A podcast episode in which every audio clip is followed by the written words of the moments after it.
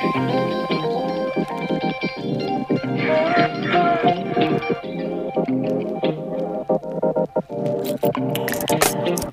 to the Jesus Name News podcast. I'm Derek. I have Larry here with me. The book of Daniel introduces a figure that is said to be a shadow of the Messiah. A figure who, when no other God shows up, he will, whose eyes burn with fire and his feet are like brass. This figure is central to prophecies of the New Testament. The question is, who is this man of prophecy? We'll get into it right after the break. Hey, don't click skip just yet or whatever you do with ads. We're going to be taking a couple of weeks off after this episode to give ourselves some time to rest and reset and get a couple of weeks of summer in before school starts back and all the craziness starts happening. So, we're going to be kicking off our new Abraham series on Wednesday, July 26th. You don't want to miss it. It's going to be an awesome series. Remember, if you haven't followed us on Facebook, Twitter, or Instagram, it's at Jesus Name Network. Enjoy the rest of this episode. Listen, you know, we have a new podcast out called That Pentecostal Podcast. Episodes are already available. So, Larry, why don't you tell us a little bit more about what's happening over at TPP? Yeah, we saw a need for a devotional podcast in the Pentecostal realm. We saw a need just for a short, uplifting moment that we can give to people. And so we decided that we're going to do it. We're going to make one, we're going to put it out there it's going to include us. It's going to include our new members of the team. It's going to have Derek. It's going to have me. It's going to have Adrian. It's going to have some other people. We're going to have guests. And we're going to bring to you life applicable, faith building, Holy Ghost fire devotionals every single Monday. That Pentecostal podcast is available everywhere you get your podcast. So go set it to download, set it to notify you, whatever you need to do. But don't miss that Pentecostal podcast every Monday.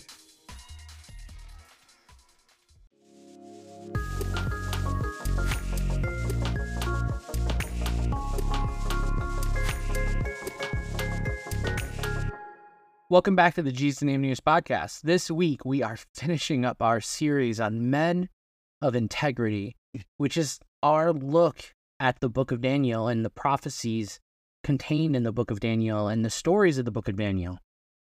And this week we are zeroing in on one very important question and and one well, possibly two particular figures in the book of Daniel.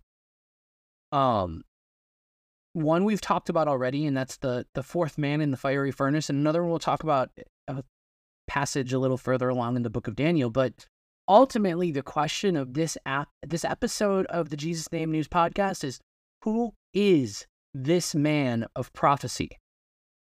Well, I mean, most people are either going to say Jesus, an angel, a theophany, or I mean, maybe there's something else out there.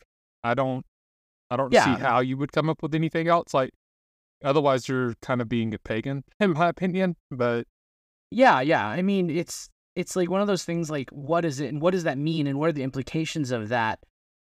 But let's let's look at what the Bible tells us, because ultimately, I think that the best place to interpret Scripture is with Scripture, and so if it poses a question, I think a lot of times it's either the answer is A, you don't need to know, or B, We'll learn it from there. So let's see what it says. But first, let's take a look at these passages.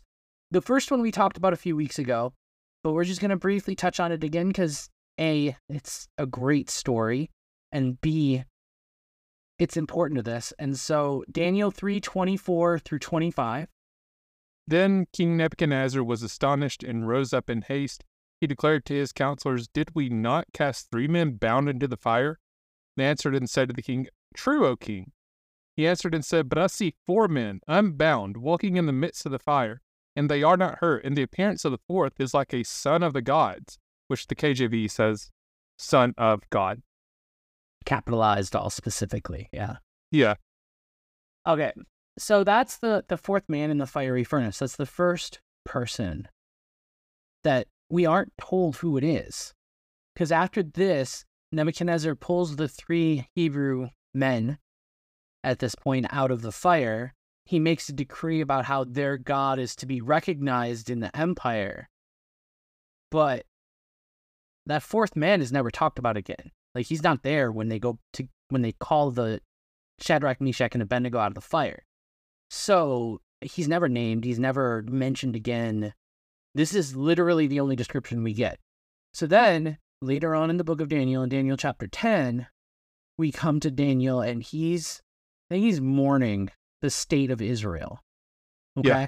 And so in Daniel 10, 2 through 6, if you want to read that, In those days, I, Daniel, was mourning for three weeks. I ate no delicacies, no meat or wine entered my mouth, nor did I anoint myself at all for three full weeks. On the twenty fourth day of the first month, as I was standing on the bank of the great river, that is the Tigris, I lift my eyes and looked. And behold, a man clothed in linen, with a belt of fine gold from Uphaz around his waist.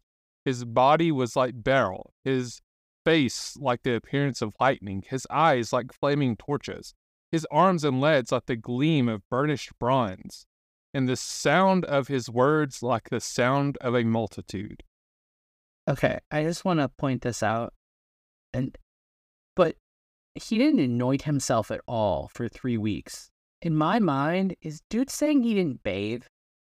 No, I don't think so. I don't. I mean, I would hope not. But I'm trying to figure out like what's when would they like I- I'm trying to like eating I understand. Like I get what he's saying he didn't eat and stuff, but like then he's like I didn't anoint myself and I'm like maybe he didn't go to temple of some sort? I don't know. But I was just like in my head I was just listening to you read it and for the first time it hit me I'm like is bro saying he didn't bathe? I mean, Like is he teach his he- own, is he a stinky prophet here? I mean, let's be real. The late Bronze Age, He was probably a stinky prophet anyway. most people probably stink anyway. Yeah, yeah. It's just, I don't know. It just hit me weird when you read that. Like, I, back to our important topic though, which is the person that he sees. He sees this man who hmm. is just, I mean, just the description is, you know, I mean that that is that is a sight to behold. Clothed mm-hmm. in linen, belt of fine gold, body like beryl, face like lightning, eyes like flaming torches, arms and legs like the gleam of bronze, and the sound was the sound of a multitude. This person's not named. Daniel never gives an explanation of who this person he sees is. Okay. He continues on, and there's a whole prophecy. I think it's like the last three chapters are all communication with this person. He never says who it is, he doesn't give an indication. So, before this investigation goes further, though, I just want to make clear we're going to make one leap. And I cannot tell you why we're making this leap because I don't really have a reason for it, but it makes sense. And that leap is that we're going to go with the assumption that the fourth man in the fiery furnace and the man in Daniel 10 is the same man. Okay, now I'm not saying these are good reasons, but this is my logic is that it has to do with the idea of how Babylonians saw their deities. So, Babylonian deities, they don't have a whole lot of written descriptions of them, but we have a little bit of information, okay? The, the idols depicted them as things. So, like, Marduk would have been the primary deity at this time. And his idols were like dragons and serpents and things of that nature. But the Babylonians, by and large, they believed that their deities were human. Okay, like their actual presence and their actual living state was that like a man. This was pretty standard, right? I mean, so far it feels like any other mythology you Yeah. would read about. Yeah, Egypt, Greek, Rome, Norse, a lot of them can become big monster creatures, but by and large, the base of the deities are human. Mostly human, humanoid. Yeah. Humanoid. Okay. So these deities, they had this thing called Melam. M E L A M is how it's spelled. Not sure how to say it because nobody knows what it is. It's not described. There's no pictures, there's no drawings that I could find. Now, I'm going to admit I am not the utmost expert on ancient mythology and history and all of that kind of thing. But basically, I couldn't just figure out what this is, except for it was some substances that covered them, like something they wore, that covered them in quote unquote terrifying splendor. Yeah, I mean, to me, it sounds like what we would call the glory, or something Yes. of the sort. Yeah, exactly. Now, the substance could be worn by anybody. It was not exclusive to the deities, but it was worn by the deities. It could be worn by a hero or even a demon. Fair enough. Okay. But when a human looked at it, the person would experience ni, N I, I'm guessing on the pronunciation. And this is best translated as physical creeping of the flesh. Goosebumps. Yeah. And the thing is, is I know physical creeping sounds a little negative almost, but you have to understand that terrifying splendor isn't negative. So the reaction Well, to that on. terrifying splendor wouldn't be negative necessarily. But we say it sounds creepy, but what do you do when you get goosebumps? You shiver a little bit. Yeah. That is that is creeping. Like it, you're you're withdrawing a little bit. Well, yeah, but I'm saying like just remember that by goosebumps, it doesn't just mean the bad goosebumps because you get goosebumps for good things too, sort of. Well, yeah, I mean, you get goosebumps to tell you about danger. You get goosebumps to tell you about good things, right? It's a Yeah. it's an adrenal response. Yes. And so that's the thing. Terrifying splendor. It's amazing be to behold. Causes great fear. I mean, let's be real here. That sounds pretty close to, you know, how people describe meeting theophanies in other places in the Bible or meeting angels. You know, Moses comes Yeah. to the burning bush and he's terrified. Yeah, and you know, Ezekiel that sees is exactly how it sounds. I mean, I don't even know how to describe what Ezekiel saw, but it's crazy. And yeah, was I always think about you know Mary. Gabriel comes to Mary. He's like, "Do not be afraid." like, sir, this is the most terrified I have been in my entire life. Yeah. like, like, you "Sir." showed up and you have like twelve eyes and three heads. Like, Yeah. what do you want me to do? because you have to remember the thing about Babylon that you have to remember is that Babylonian culture and Babylonian deities aren't really Babylonian. Yeah, Okay. you're right. In my research, trying to figure out like what what would Nebuchadnezzar have seen as a son of a god or the son of God, and everything was like, yeah, there's only like two deities that Babylon would have believed in that we could even make an argument actually originated in Babylon. Everything else was just adopted from people they took over. I mean, that's the way cultural diffusion works, though. I oh, mean, Well, yeah, through trade or war. But the thing about that is is that this almost exactly describes God or the angel of God or the messenger of God in the Bible. And then the Yeah. exact reaction to it that the people in the Bible have. Like to me, like is Mary afraid? Yes. But is it terror? I don't think so. I don't I don't think Mary is really terrified when Gabriel comes. She's overwhelmed. She realizes that she is nothing in comparison to what is standing in front of her. But I don't think like terrified like some giant monster is about to destroy her is really an accurate description of how she was. I think you could go either way with it because you, you're experiencing something that you've never experienced in your life. I mean, think about how we bring people to church and as Pentecostals, they come in and they experience something that they've never experienced in their entire life. Yeah. It they get a little bit scared or Yeah. afraid or creeped out, whatever you want to call it, but it still happens whether we like it or not. Yeah. But that's still not like I guess what I'm saying is it's not a fear for your life fear. You know, it's kind of like that fear. The fear of God is the beginning of all wisdom. And it's like, well, respecting God's authority and who he is is the beginning of wisdom. Being terrified of God like he's just begging to destroy you isn't really. So Yeah. it's just, I don't know. It just, it's super, it just jumps out to me that this is so similar. And it fits the description of the man with those Hebrew men. And it fits the description of the man that Daniel saw is is that kind of thing. Like who would not just be in awe of seeing the person that Daniel described? Here's the thing. Since the descriptions aren't in disagreement, we're just going to assume they're the same. Okay? But here's the other reason. There are other figures in the book of Daniel that appear make appearances. Okay? And I'm not going to count like the four beasts because those are beasts. but other humanoid figures. Okay, we're gonna read two quick passages uh, that tell us these. Uh, Daniel 8, 15, and 16. When I, Daniel, had seen the vision, I sought to understand it, and behold, there stood before me one having the appearance of a man, and I heard a man's voice between the banks of Ulai, and the and it called Gabriel, make this man understand the vision. Yes, and then Daniel 9:21. While I was speaking in prayer, the man Gabriel, whom I had seen the vision at the first, came in a swift flight at the time of the evening sacrifice. Gabriel appears similar to a man, but Gabriel is named. Michael also is named later on. Okay.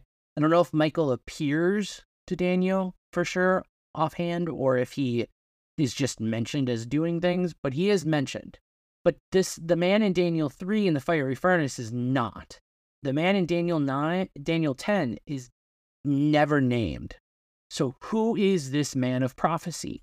Now the King James Bible tries to answer that question directly for us. Just inform us of the the meaning of the passage and what they think it is.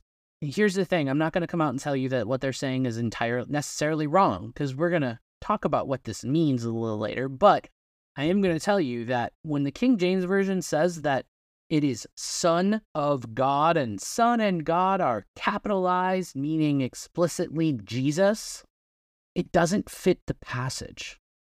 What Nebuchadnezzar is quoted as saying in the King James Version of the Bible is basically Nebuchadnezzar looking at the furnace, turning to the people in his court and going, But I see four in the furnace, and the fourth one is Jesus Christ, the Messiah, who's going to die for our sins in 30 AD.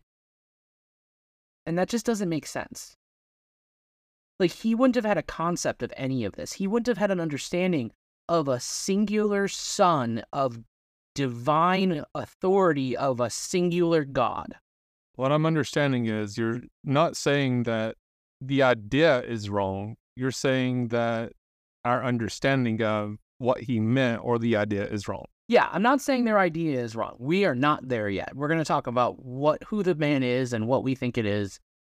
I'm not saying the idea is wrong. However, what they decided to put in that was absolutely them putting what their belief about who this man was in the passage. And it doesn't belong in that way. Because those words, right? There's two Hebrew words that are used to make son of God. One is bar and one is think Elam. There's some apostrophes and there's a whole bunch of them and I don't know how to pronounce it properly. Well, it, it depends. So if it's Daniel would have been written in probably Aramaic. Yeah. So if if it meant son of the gods, it would have been probably Bar Bar Elim, uh, which is the plural form of El. Yeah. Uh, which is the generic version of just God, and or which I might have those backwards. I'm not like an extreme fundamentalist about, or un- I don't understand the fundamentals of Hebrew language and Yeah. Aramaic language, but eh, if it was son of God, it would have been Bar El, which is just God. Yeah. Uh, according to my trusty blue letter Bible, it's like E L A, and it just means deity. It just means a divine thing. It's not talking about a specific divine anything. And that sounds like a, an Aramaic. Yeah. Yeah. So it's just a generic word. So the first one means son. So it's like the son of a generic God, which the thing is, is that fits how Nebuchadnezzar would talk. Nebuchadnezzar would not have talked of one ultimate divine deity. And even if he did, because that's the thing that Marluk, I think it's Marluk is how you pronounce it, Marduk? that, or Marduk that we Yeah. talked about for a moment earlier. I think we talked about him. But um he was the primary god of the time in Babylon, okay? Here's the thing, Marduk, he became so widespreadly followed that there's a period of time around the reign of Nebuchadnezzar that you could have made an argument that Babylon was monotheistic. And this Marduk god was casually referred to simply as Lord. They didn't always name him. Fair enough. Okay. Now, part of that also makes me wonder if part of what if if some of these stories could have been connected to how that happened, but the details got lost to history a little bit. Like maybe one god reigned supreme because these Hebrew boys got in the temple of Nebuchadnezzar and the truth of what they believed wreaked so much havoc that it destroyed the pantheon of Babylon for a period of time. And then they never admitted how. Fair enough. Like I, I see it. Yeah, there's it. there's no way to prove it. There's no way to verify it. But it's interesting. It's kind of like when we talked about Egypt and you can find brief mentions of things that fit the Hebrew story, but you can't find the whole Hebrew story that fits perfectly. Yeah. You know, like it's just too far, it's too long ago, it's too far back. And so every detail doesn't fit what we have in history, but that doesn't mean that the details disagree with history. So we know that the King James translation is a little off, but who is the man of prophecy?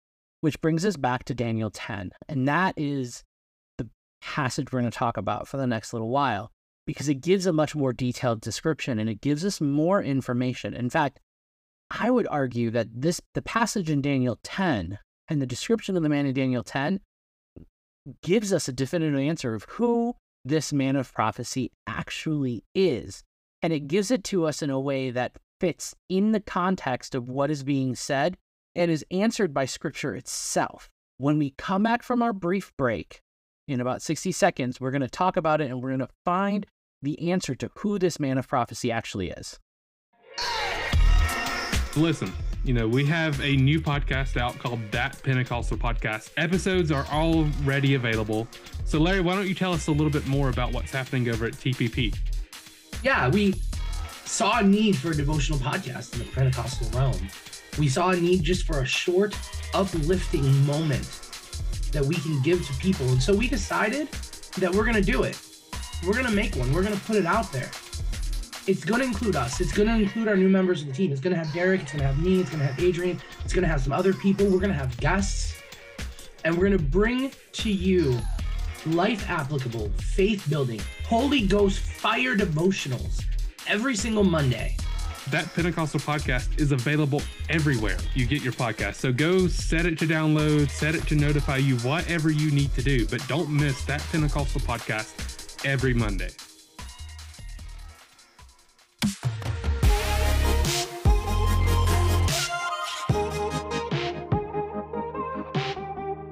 Welcome back to the Jesus Name News Podcast. This week we are talking about the man of prophecy that appears in the book of Daniel and who he is. So, who is this man? Who stood in the fiery furnace? The truth is, is that answer that we are looking for is actually older than we realize. It's actually 2,000 years old almost. And it comes directly from the book of Revelation. So if you would read in Revelation chapter 1, verses 13 through 16, John is on Patmos and he is visited by a very, very dear friend of his who he liked to rest his head on the bosom of. And in the midst of the lampstands, one like a son of man, clothed with a long robe and with a golden sash around his chest. The hairs of his head were white, like wool, like snow. His eyes were like a flame of fire. His, his feet were like burnished bronze, refined in a furnace. And his voice was like the roar of many waters. In his right hand he held seven stars. From his mouth came a sharp two edged sword, and his face was like the sun shining in full strength. The Revelation of John and the book of Daniel, they're apocalypses, right? So apocalypses is a style of writing that was popular at the time. Okay. It it it be like it'd be like if somebody wrote a harlequin romance about God somehow. Don't say Song of Solomon. I didn't say it, you did. It was just yeah, I just thought of that. I didn't even mean to do that. But um and it was just remembered thousands of years later and people were reading it and they were just like, what does this mean? I don't understand any of this. It makes no sense. Why are any of these decisions being made in this writing? Here's the thing. It was a genre. it was not just something that happened in the Bible, okay? The only apocalypses that exist are not Daniel, Ezekiel, and the book of Revelation. Those are just the only ones in the Bible. Jews weren't even the only ones to write apocalypses. They were written in many cultures of this area at this time. So these books are using similar tricks and they're using, you know, allusions to things that are similar and they're genre specific. But here's the thing you cannot look at these passage, compare them to each other, and not come to the absolute conclusion that John believed that Daniel saw Jesus. When I first read these two passages, that's probably 12, 13. You know, you're reading through the Bible for your first time, and I got really hyper fixated on like the end times. And I, don't ask me why. I don't know. Everybody But- does. Yeah. I'd read Daniel chapter 10, or or obviously I, I went to Revelations first because that's where everybody starts. Yeah. And then that led me to, Ja- to Daniel chapter 10. And when I first read these, I was like, I was mind blown. I was like, you can't tell me that none of this is real when they're seeing the same exact division, you know, 500, 600 years apart. Yeah. It's insane. It, it is. It, it's just every detail either agrees or is not. I mean, they're wearing a robe. They have gold around their waist, like a belt or a sash that's on the sword. The skin is bronze. The eyes are fire. The face is shining like sun or lightning. The the voice roars. Cause let's be real here. Thirty thousand people and roaring water does not sound that different. So I also have something else that I forgot where I heard this or read this somewhere. It was about Jesus after the resurrection. His own mother doesn't recognize him, right? She assumes him to be the gardener. Yeah. And Jesus looks at her and says, Mary.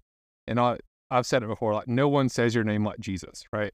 And she immediately knew it was Jesus.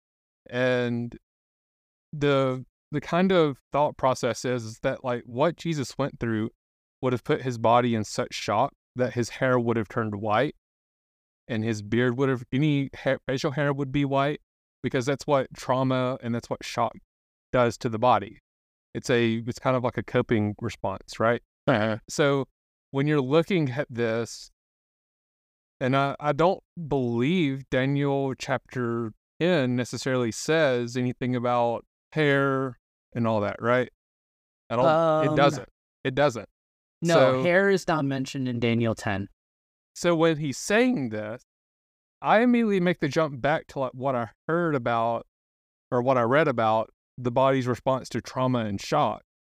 And John talking about his hair and his beard, because maybe to Daniel, when he's just seeing this, maybe his hair and beard are that of a typical Middle Eastern person or something like I don't know.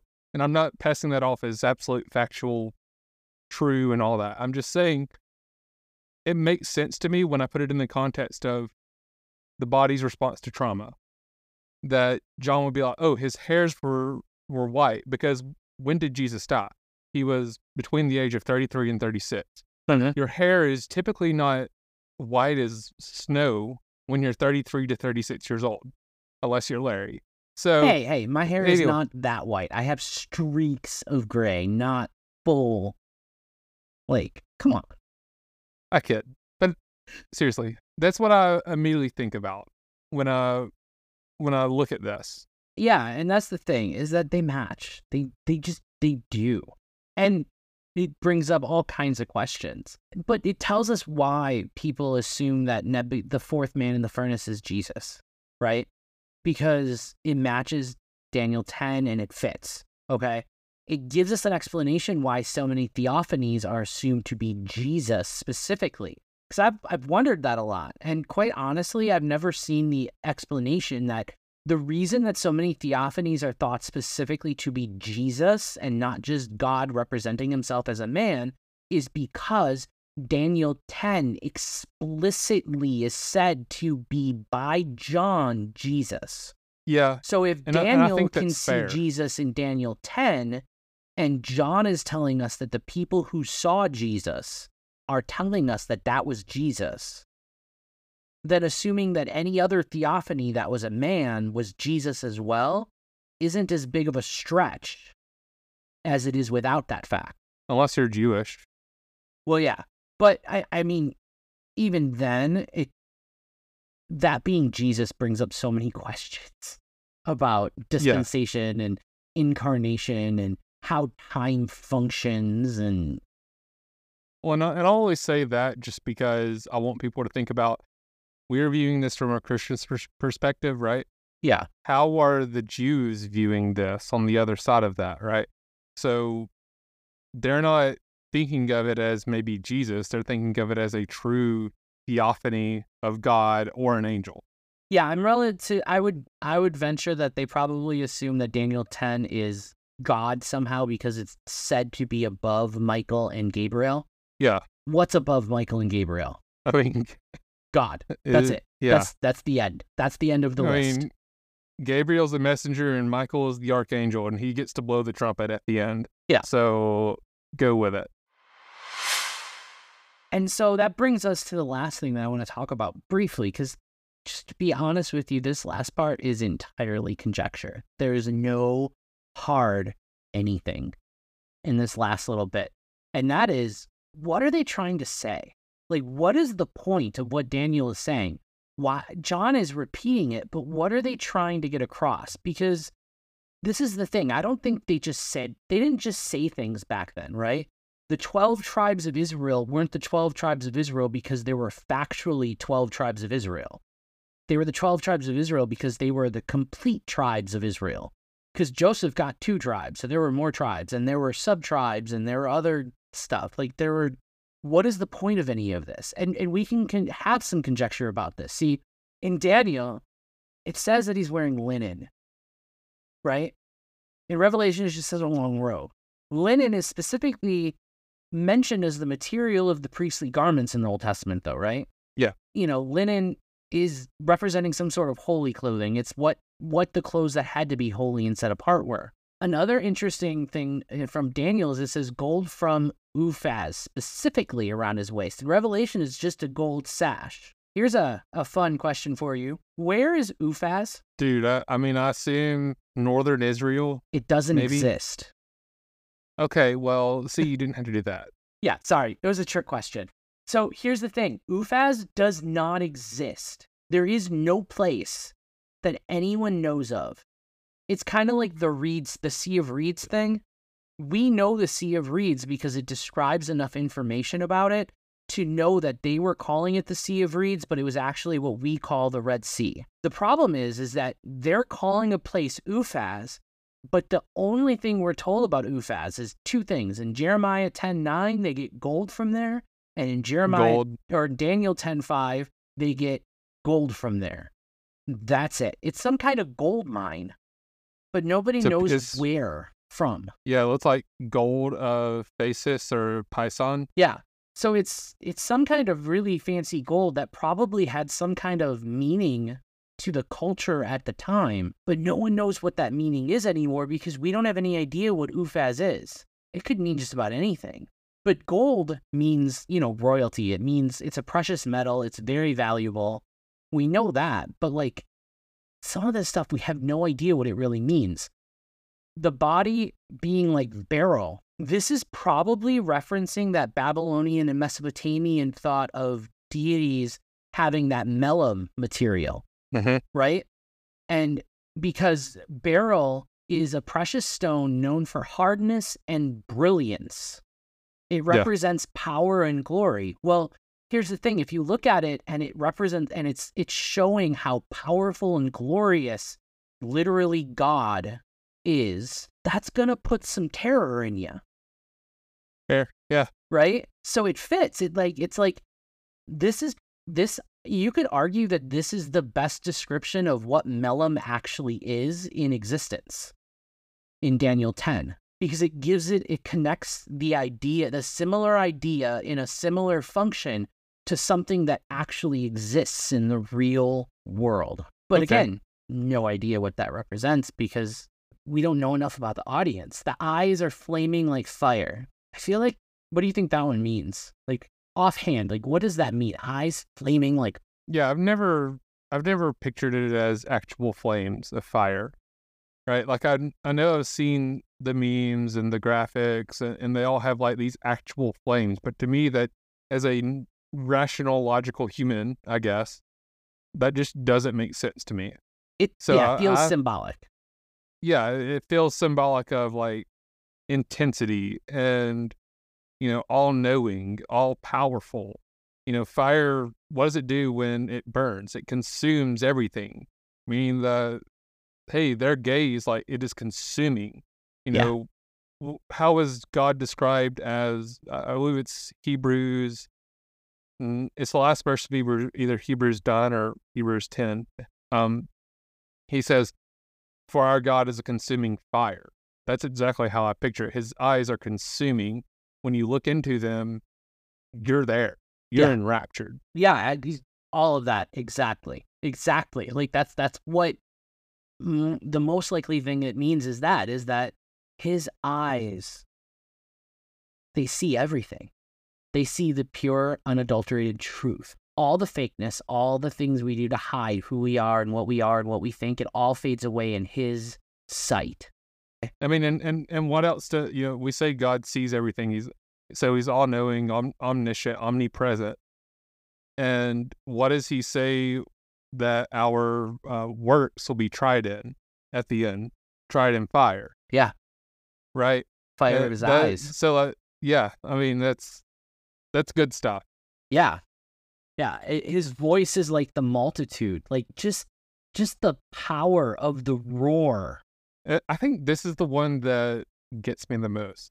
Like you talk about like that creeping feeling Yeah. you know like uh, that's the one that gets me the most because if you've been near like a dam or if you've been near the ocean right you understand the roar of the waves the roar which sorry larry maybe you go to the great lakes i don't know I've been to the ocean. uh, oh that's surprising uh I have traveled a little a little, uh, a little. I've been out of the Midwest like twice. Okay. but if you've been to the ocean you understand just like how loud those Yeah. waves can be just crashing on the shore and those are small waves and i believe john says it was the sound of many waters and uh this is a multitude of voices so just think about that voice ringing out through creation like Yeah. throughout the universe and you know we i've talked about it before i think it was in season one because god's word never dies or returns void that means that as his voice is going out throughout the universe, it is still creating, still moving, still bringing life, right? And then you put in that in context of roar of many waters. It's because you can't fathom it. You don't understand just how immense, because one droplet of water to us is, you can understand that, right? Yeah. You can understand, I have this glass of water that is 12 ounces we yeah we can estimate the measurements of the oceans but our minds cannot comprehend the billions and billions and billions of droplets that it takes to create that ocean right that that's that's amazing And maybe we should talk about this stuff more, but like, there have been times that I know I've heard him speak. Like, that's still small voice. I've heard that. yeah Okay. And just, just with that little brief glimpse is. And thinking know it. about like the fullness of what it would be. Yeah. You know, to hear the light, let there be light voice of God that calls out to all of existence and literally makes existence from nothing. well and then john comes in john chapter 1 and he says in him was light and that life was the light of men Yeah. and you know it, on that first day he said let there be light that's the point like uh, and that's why I, I believe that his voice is still ringing throughout creation. Uh, we wonder why we were like man why is the universe still expanding? Why is it and we have mathematical equations that can answer all this and i, I love star talk with neil degrasse tyson and all, i love that. But when i think of that in the religious context and you think about it in creation the reason it is expanding is because god's word never dies. End of story. We'll have Like- to. Uh, I once wrote a a paper on time dilation and how it affects the Bible. We'll have to talk about that. We'll have to do that later on an episode. Uh, when we get into this kind of stuff, because this Yeah. is where I spent so much of my teenage years, and I- I feel like most people who get into theology in their teenage years, they spend it here, which is not necessarily the best thing because you're not actually getting theology. You're learning opinions, right? Yeah. You're not really finding God for yourself. But luckily, there are people who help you and guide you. Mhm. And going back to what you said, like, I've heard God's voice, I've heard Him speak, and I just think about the times that I've heard God's voice, and It just it's never been you. in that. Yeah, it's never been in that thundering, booming voice, right? Granted, like when I say I've heard God's voice, I'm not saying I hear it every day and it's a common. I'm saying like these are times when I absolutely had to have it. Yeah. I would say there's only a- one time I'm absolutely sure I heard him speak. I was seeking. I, I had a vision. This is probably ten years ago, maybe twelve. Uh, I had a vision, and I was like, "Man, I, I don't know what this vision meant. I don't, I don't understand it." And I know most people are like, "Oh, you had a vision. You're saying that like that." It's like I've had maybe two visions my entire life, and I knew that they were from God. So But if you're questioning this- that, just to be clear, the Bible says that they should be regular. So yeah, so maybe I should just do better, right? I'm more So- saying to the people who are like, oh, yeah, you saw any visions. What's up with that? No, no, no. Ask why you're not seeing any at all. Yeah, uh, but Sir, this is a church. We have visions here. yeah, uh, we are not cessationists, so get out of here. Anyway, but I had this vision, and I was, man, what it, what does this mean? And I was searching it out, and I, I studied on it for probably three weeks. There was one day I was just praying. I was kind of, I think I was by myself at our church. I was praying just in the sanctuary there, and God just like hit me. He says, exactly what that vision is, breaks down each individual part of that vision from the setting, the scenery, the sky, what I saw. He breaks down each individual piece. And, you know, I, I took that back and I, I took it to my youth pastor because I was still under his authority at that point. And I got shot down, right? I was like, they're like, okay, yeah, we'll keep that in mind, you know, because I'm like 17, 16, 17 years old. No reason for anyone to believe me. And, you know, six months later, everything that, that, that God had broken down in that vision happened. Every single word of it. It was a warning, right? And, uh, and it, had I not had that vision, had I not heard that voice from God, I don't think I would have made it through that. And this is something that I haven't really told a lot of people. And now I'm telling hundreds, maybe thousands on the on the internet. And that's kind of the way it was. Um, but at the same time, it was a reassuring voice. It was a voice that was trying to let me know, like, hey, you're you're going to be okay. This is going to happen, but just know I've got you. And there's been a couple times, like I've God has spoken through men and and prof and prophecies or like words of wisdom and things like that, but none more clear to me than when I got that interpretation of the vision. Yeah, I think that's that's very similar to my story. I was at a, I was at like a, we were planning stuff for my church, and I was praying, and I was feeling very, very un unwanted. It's a common thing in my life. Like I have all these, all these talents and all these things I can do, and I have a hard time finding places that I'm able to do things. And we were praying, and I just heard him say, I love you. No matter what, I love you. Like, just, I love you. That's all that matters. That's it. That's the only thing you need to know. And it just like broke me. I mean, that'll do it. And, you know, like we've already said here, no one calls your name like Jesus, Yeah. right? And, and I assume no one call, tells you they love you like Jesus because I've Yeah. never Yeah. I've never had God tell me that. I, I think it's just all. I mean, I've I've heard it from my daughters, you know, my wife, parents. No, nothing comes close. Like nothing. It's just yeah, it, it it's it was a lot. And and it makes me think just that that just that little thing in that small voice.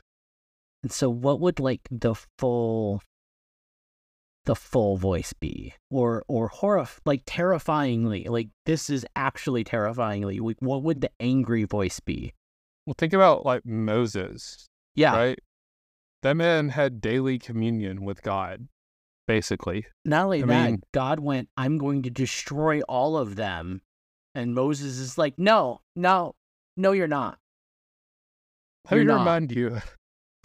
like Excuse me. excuse- Like, no you're not and let me tell you why you're not god yeah that just that's that that story blows my mind and the thing is, like, I don't think there's another man in the Bible that did that. No. Like, not even Abraham, who was a who was a friend of God. not Abraham even didn't even do that. were, not even mary who was his mother Well, Peter did it, and Jesus was like, "Get behind me, Satan." Yeah, yeah. Peter tried to do it, and Jesus was like, "Yeah, no, Satan." Yeah. Anyway, like, we're getting Yeah, a little bit so off track. This is the thing. We could we could talk. the The other shared thing is the face is like lightning, and it's shown like the sun, and I think both of those are implying the same thing. Just the, you know, just the power and the majesty of God. It's just in Babylon they were still on like that God of Thunder thing, like Jupiter, and and I know that was still around some in Rome, but I don't think it affected the Jews as much. Yeah, And I- so I mean, I don't think it had the same meaning, and so he went su- shines like the sun. Whereas in Babylon, the Marduk again was a god of thunder, right. right? And so I think it, it just has to do with that. It had to do with that power.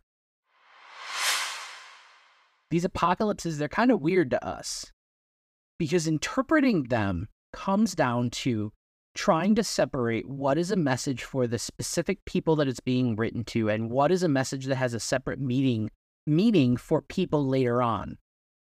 Like what actually is something that's prophetic to us today and what isn't? And then after you figure that out you have to interpret what that means for us today. That's that's like finding a needle in a vortex of multiple haystacks or something. I don't even know. Like i don't even know how to describe the Well- the the insanity of actually thinking you can do that.